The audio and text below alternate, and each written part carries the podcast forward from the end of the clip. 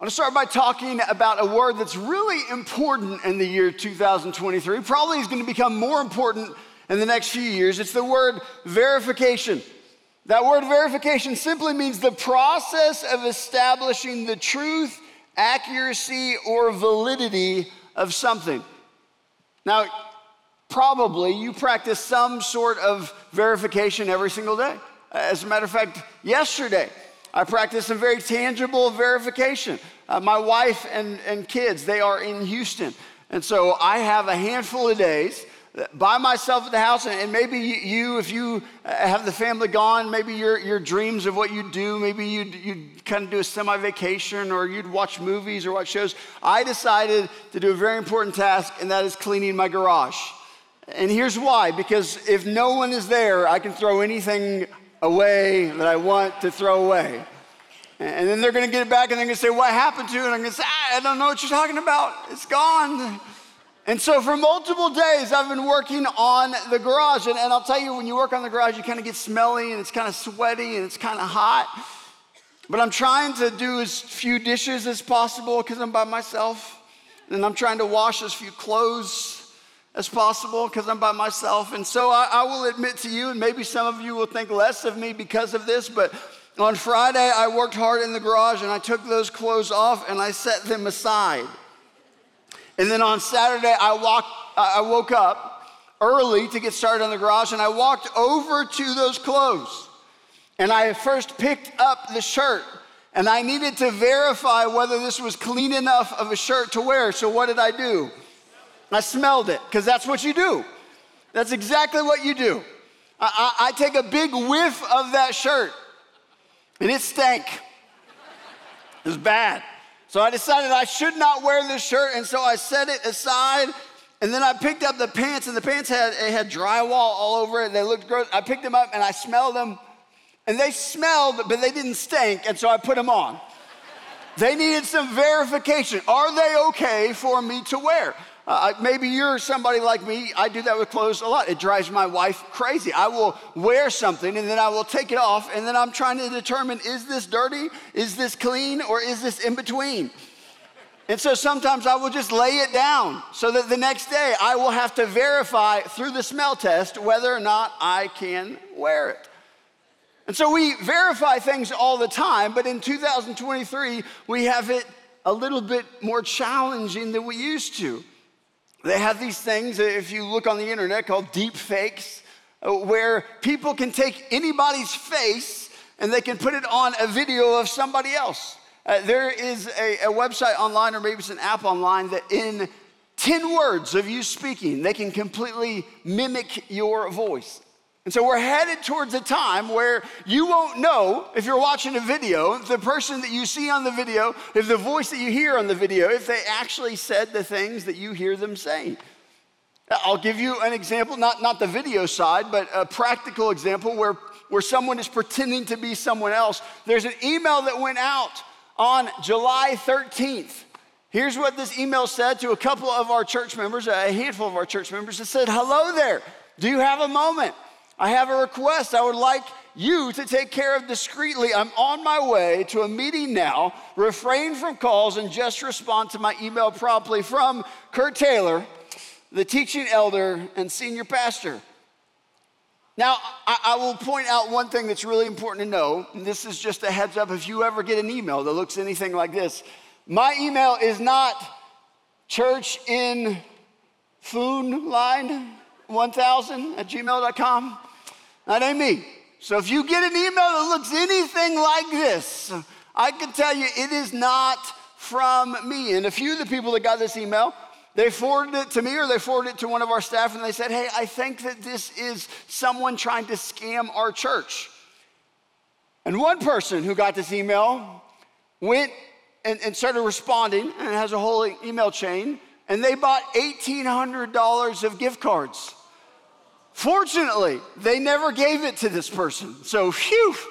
But they have $1,800 worth of gift cards that they got to figure out how to use. Now, there's a part of me that is impressed that an email from me caused someone to go spend $1,800 worth of. I told him, I was like, man, you are a better friend than I realized. But I, I I'm also wanting you to check next time to make sure that it actually did come from me. And I, and I said, and definitely, if it says refrain from call, you should probably call. That should be the first thing. At least shoot me a text. I, I can respond to that. It, it required verification.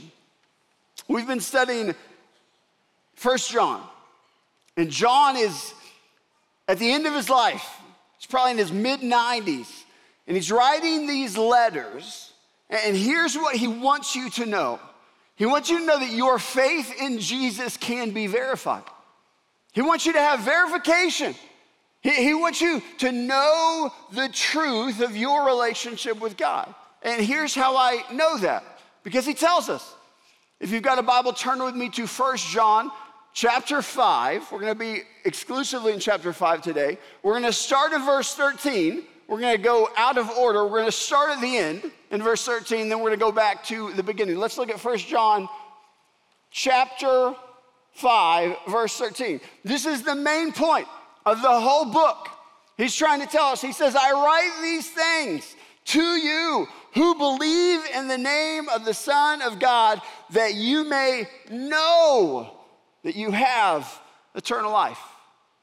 Here's what John is saying. He's saying, I'm writing these things. And he's talking a little bit about the whole book, but, but he's exclu- especially talking about chapter five. He's saying, The reason I'm writing, the reason I'm telling you these things is so that you may know that you have a relationship with God, that you can verify the truth of your relationship with God. And so I want to start by posing a question Do you know? Do you know that you have a relationship with God? Can you verify in your life that you have a relationship with God? And if you're uncertain of, well, what does that mean? How, how, do I know that? That's what we'll unpack together. Turn with me to 1 John chapter 5. We'll start in verse 1. We'll take it a chunk at a time. It says this Everyone who believes that Jesus is the Christ has been born of God. And everyone who loves the Father loves whoever has been born of him. By this we know that we love the children of God when we love God and obey his commandments. For this is the love of God, that we keep his commandments, and his commandments are not burdensome. And so, as, as the, the letter of First John unpacks, he starts by talking about how God is light, and in him there is no darkness. And then he talks about how God is love, and demonstrates what that looks like in our life. And then he really talks about obedience that if we love God, we will live in light and we will live in love, and the way that we live should look different. And then he says it shouldn't be burdensome. That so often we think of church and we think of the rules and we think of the laws and we think, oh, that just sounds so terrible. But we're looking at it from the wrong perspective. He's saying that if you love Jesus, if you love God, then you should want to do what God has called you to do. My wife and I have been married uh, for coming up on, well, I think it is 17 years, uh, coming up on 18 years. So we're into year 18 is where we are. You should know that faster than that. It, it, you know, once you get up there. She's the only person I ever dated. So we started dating when we were in high school. That's not, if you're in high school, I'm not telling you that's gonna work out. I'm not recommending that. As a matter of fact, I tell high school kids, hey, the person you're dating now, you're not gonna marry him. And then they say, well, you did. I said, yeah, occasionally, okay?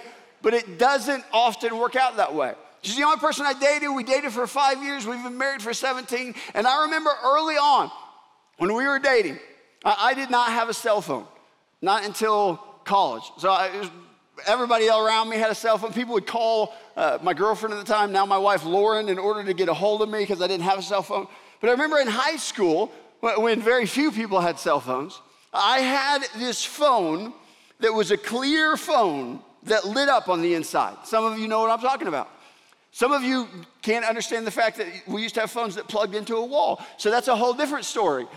But to get that clear phone, I had to go door to door and sell a bunch of junk from my school. Anybody ever do one of those Ponzi schemes? I mean, excuse me, um, fundraisers. And so you're a kid and you go, you go door to door, and they mainly give you money because they feel bad that there's a kid here. And I was selling, I think, candy bars. And if you sell this many candy bars, you get like an eraser. If you sell this many candy bars, you, you get like another candy bar. And then more and more and more. By the time you've done a million dollars worth of revenue for this company, they give you like a little to- toy phone. I mean, it worked, but it's kind of a toy type thing. And I remember I used to talk to her all the time. Now, now that I've been married for 17 years and, and we dated for five years, um, our conversations are pretty short now because because you called me last night. We talked, you know, two and a half minutes, checking in, and it was I love you. But man, when we were dating, there was this desire to get to know her because I did not know her. If you asked me right now, hey, could we talk on the phone this week for like an hour and a half? That, that would make me nauseous, like to my stomach. It's like, oh gosh, do we really? Can maybe let's just meet in person and talk. Maybe, maybe talk on the phone for 10 minutes, but, but 90 minutes. And yet, when we were dating, it, it would go by like that because I desired to get to know her. I, I remember we had, uh, I had a curfew at night that, hey, this is the time that you have to be home. And I would stay with Lauren until the absolute last second that I could mathematically get back to my home and not break my curfew. I had this desire to be with her. And now, what John is trying to help us to understand is that, that when you look at our relationship with God, uh, we can often see things and say, well, it's so burdensome. God wants me to do this and don't do this and do that. He wants to affect my lifestyle, the decisions that I'm making. And John is saying that if you love God, if you truly desire to have a relationship with Him, then those things are not burdensome. No, instead, those things are full of life. Verse 4 it says, For everyone who has been born of God overcomes the world. And this is the victory that has overcome the world, our faith. Who is it that overcomes the world except the one who believes that Jesus is the Son of God? That we can overcome the world. You can overcome the sin in your life. You can overcome anything in your life because of a relationship with God. Now, that word overcome, it's a word that you actually know.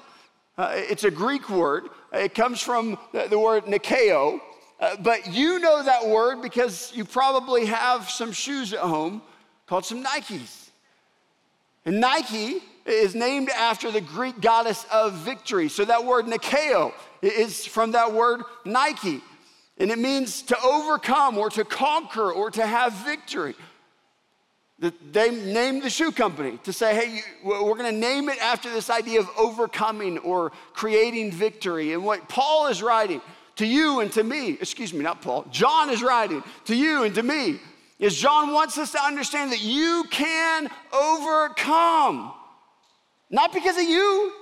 Uh, Nike would say the way that you overcome is that you get a good pair of sneakers. And I've believed that at different moments in my life. Uh, when I was in junior high, I knew I had to have me a pair of Air Jordans because I figured if I got a pair of Air Jordans, then I could, like Mike, that, that was my idea. So I thought would happen. But guess what? The shoes did not lead me to victory. Uh, I didn't get any better because the shoes. I looked better, let me tell you that. But I did not play any better. Nike's this false hope when it comes to apparel. But what John is telling you and I is that the real hope is in Jesus. And maybe you're here today and you're struggling. Maybe you haven't overcome. Maybe you've got this sin that you're wrestling with in life over and over and over again, and you just can't beat it. Maybe you've never surrendered in the first place to God. Sometimes we have this idea that, well, I, am so far away from God, I'm, I'm so much of a sinner that I need to, to clean some stuff up first. Well, once I stop doing this and stop doing that, then I'll get to God and then He can accept me, and, and that's how it works. And yet, that's not what Scripture says. Scripture says the way that we overcome is not because we are great, it's not by doing anything that you can do, it's not by being good enough. or being strong enough or being godly enough. No, it's by recognizing that I am not enough and fully surrendering to God and saying, God, take this life. Not mine, but yours. And that is how we overcome every obstacle that this world throws at us. Look at verse 6. It says, This is he who came by water and blood, Jesus Christ. Not by the water only, but by the water and the blood. So there's this false teaching that's going on at the time that as years have passed since Jesus was alive and Jesus had died and Jesus had rose from the dead, you have these false teachings that start popping up about who he was and who he wasn't. And one of those false teachings was this idea that, well, Jesus was real, but he wasn't in the flesh and blood. He was really just a spirit. And that spirit walked the earth, and that's why that spirit could die and rise from the dead because he wasn't actually literally flesh. And John is saying, no, no, no, no. John, who knew Jesus better than anyone, is saying, no, he was spirit, but he was also flesh. He was also blood. It says, and the Spirit is the one who testifies because the Spirit is the truth. For there are three that testify the Spirit and the water and the blood, and these three agree. If we receive the testimony of men, goes back to that idea of verification. That in the first century, that one person's word was not enough. If you were going to go in the court of law and you were going to testify, there needed to be numerous accounts that verified whatever you were saying to be true. He says, if we receive the testimony of men, the testimony of God is greater. For this is the testimony of God that he has borne concerning his son. Whoever believes in the Son of God has the testimony in himself. Whoever does not believe, God has made him a liar because he has not believed in the testimony that God has borne concerning his son. And this is the testimony that God gave us eternal life, and this life is in his son. Uh, let's repeat that again. He says, and this is the testimony that God gave us eternal life, and this life is in his son. Whoever has the son has life. Whoever does not have the Son of God does not have life. I want you to imagine for a moment that you're the very end of your life. And you're thinking of legacy and you're thinking of what you're passing on down and you're thinking of what matters the most to you. And so John is at that stage. Uh, John knows that he's nearing the end, and before he leaves, you can just hear in his writings this burden that he has. Uh, that he wants the, the people that are going to read his letter, he wants the people that will hear his letter to understand and to know one thing. You see it throughout all of his writings, one consistent thing. It's all about Jesus. That's what he wants them to know. That's what he wants you to know. That's what he wants me to know. He wants us to know it's all about Jesus. Uh, you know that we all have eternal life. Whether you are a Christian or not, you have eternal life. You will live forever. The question is where will that eternity be? We're all headed towards hell. That's what scripture is really clear about. That we are born into this world separated, broken, that our sin separates us away from God. That we deserve a punishment of death we deserve to forever be separated from God. And then Jesus steps into the picture. That's why John understands the, the, depth of the theology. He understands the depth of the truth. He understood the person of Jesus. And so he wants everybody to know hey, hey, you can overcome. Look, if you're in this world and you're apart from God, you are headed towards hell. But he's saying you can overcome that. You can overcome death. You can overcome sin. And how do we do that? He says it's all about Jesus. The Jesus, the Son of God, comes and lives a perfect life, a sinless life. And he chooses to die on a cross. He does it for your sin and for my sin. That we deserve that death, but he willingly goes to the cross. And he does it so that he could defeat sin. He does it so that we could overcome. Not because of what we could do, but because of what he did on the cross, and he doesn't stay dead. Three days later, he rises from the dead. Uh, there's this really cool scene in Matthew chapter 3 uh, Uh, when Jesus gets baptized. Now, John the Baptist was his cousin, and John the Baptist was doing what's called a baptism of repentance. So people are turning away from their sin. And Jesus steps forward and Jesus says, I want you to baptize me. And John at first is like, What? No, eh, no, no you're, you're the Messiah. I, I can't baptize you. Now, Jesus was not getting baptized because he was a sinner. But catch this because this is really important. He was getting baptized because he was identifying with sinner. Huge distinction.